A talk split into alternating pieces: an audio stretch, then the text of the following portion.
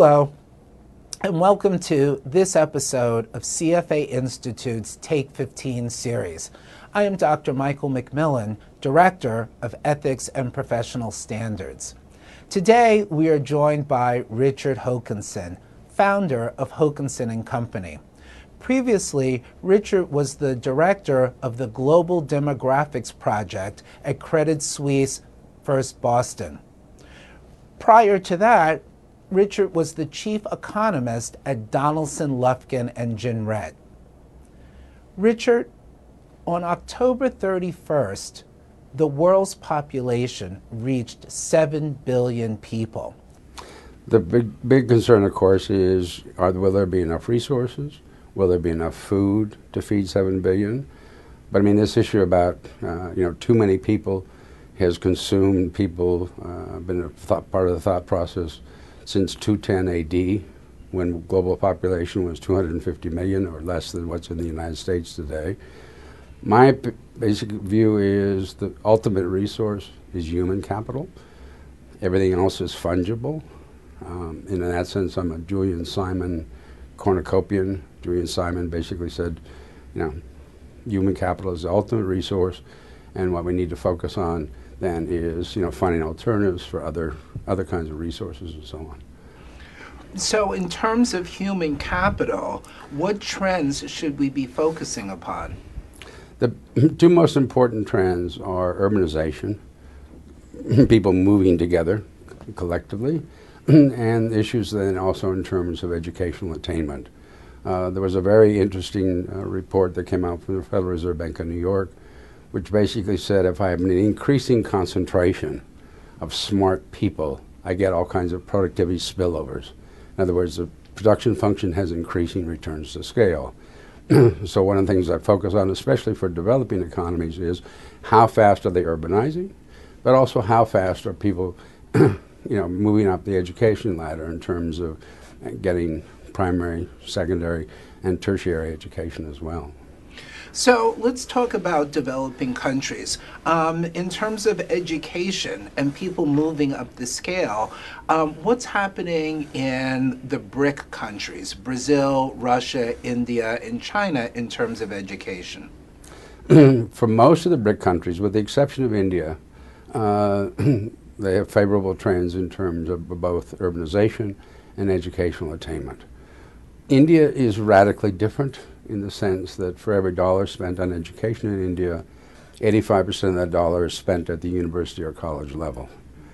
So the Indian labor force is unlike anything else that you see in most other countries.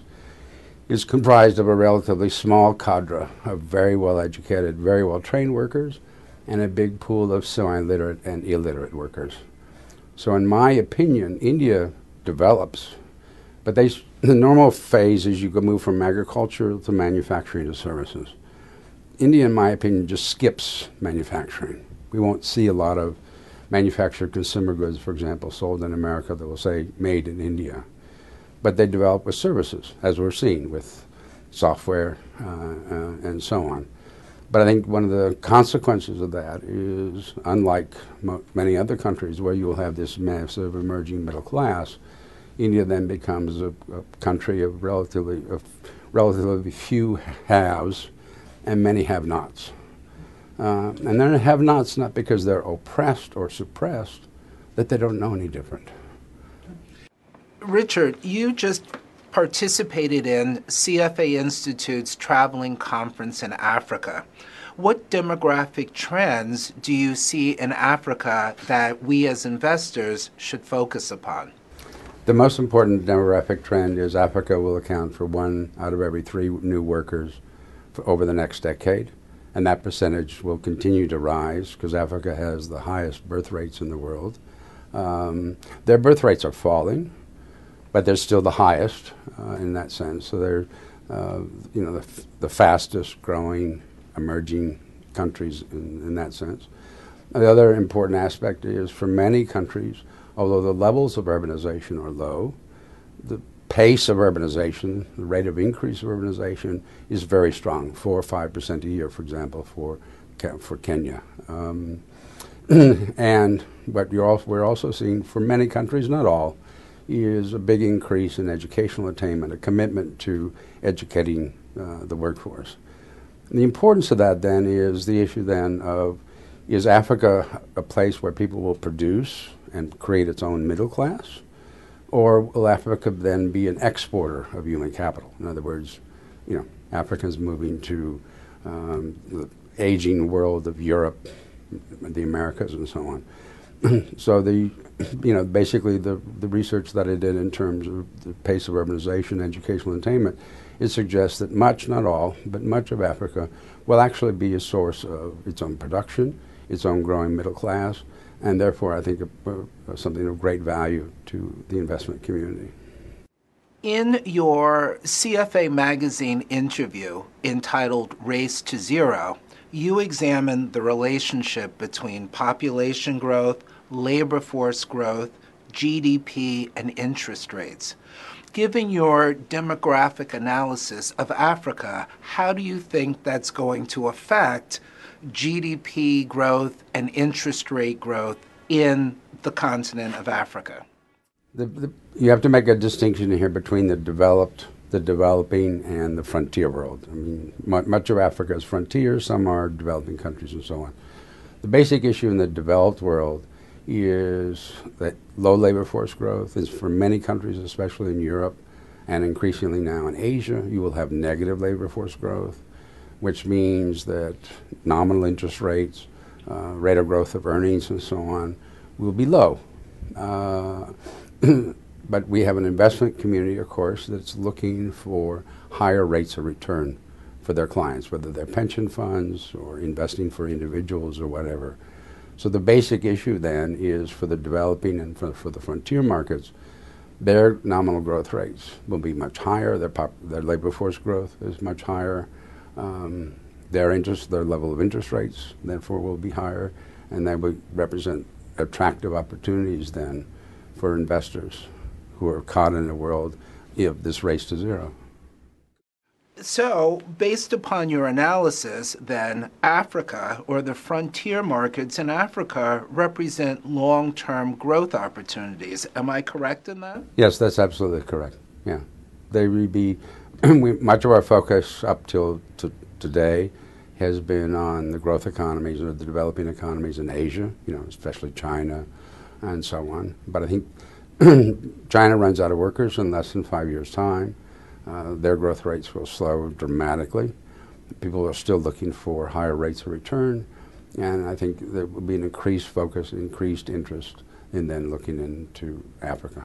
Given your demographic analysis of the developing countries as well as frontier markets, what is your opinion upon what is happening in the United States and what type of economic or investment environment can we expect in the United States over the next five to ten years? The United States is the one beacon of hope or light in the developed world. We are, we're the, the exception in the sense that the U.S. has a replacement level birth rate, 2.1 children per woman. And it is not, and I repeat, not because the U.S. imports women from high birth rate countries, because those women literally go through a reverse metal detector at the airport and adopt the American standard. It is true what you read in the press that Hispanics have a higher birth rate, but the reason it is true is that a higher percentage of Hispanics are married. So if I adjust for marital status, if I look at married Hispanic women versus married white non-Hispanic women, the birth rates are the same. That's very powerful. 2.1 is really powerful because it means that your you know, population pyramids will ultimately be regularly shaped. And then on top of that, of course, we get a million legal immigrants and roughly half a million illegal immigrants as well. So the, the U.S., I think, in terms of the developed world, the U.S., I think, represents the, the, best opportunities for investment over the next five to ten years. Given your uh, demographic outlook for the United States, can we expect this low inflation, low interest rate environment to, to continue, or will that change? It continues. I mean, inflation will surprise to the continues to surprise to the downside. I'm looking for inflation average something between zero and one which means, low nominal growth. I mean, I'm, I'm bullish on the real things. I'm bullish on productivity, real wages, profitability. Just very bearish, quote unquote, on the whole outlook for inflation. I mean, what an aging planet does, and planet Earth is aging, is it crushes inflation. Rate of growth of demand is slowing, but the rate of growth of supply is accelerating. We're older, more productive, more efficient in that sense. So I think that you know the basic trend in the developed world, including the United States, is for you know low interest rates, low nominal growth, good real growth. but uh, again, you know, the investment mantra is the global search for total return. And in that, co- that whole context, there will be, although the U.S. is, is the most attractive developed country, the frontier countries, especially in Africa, represent also represent excellent, you know, investment opportunities for the long run. Given your positive view on Africa, um, what do you feel? What do you think about the political instability there? Shouldn't we, as investors, be concerned about that? That has been a valid concern. There was some very interesting work that was done by a consultant to the Department of Defense that basically said if I have an abundance of young men, I have, you know, all kinds of problems in terms of political instability, which is something that we've seen in many African countries in the past 10, 20 years. The important thing is that now begins to change. With birth rates falling, there will be more actually, well, you could say not quite the middle aging of Africa, but much more growth in the number of people, say, between the ages of 35 and 44. So I think that that would be an important issue then in terms of greater political stability in many African countries, uh, reinforcing their positive uh, demographic story. Great. Thank you. Copyright 2012 CFA Institute. This program is designed to give accurate and authoritative information in regard to the subject matter covered. It is distributed with the understanding that CFA Institute is not engaged in rendering legal, accounting, tax, investment, or other expert advice. If legal advice or other expert assistance is required, the services of a competent professional should be sought.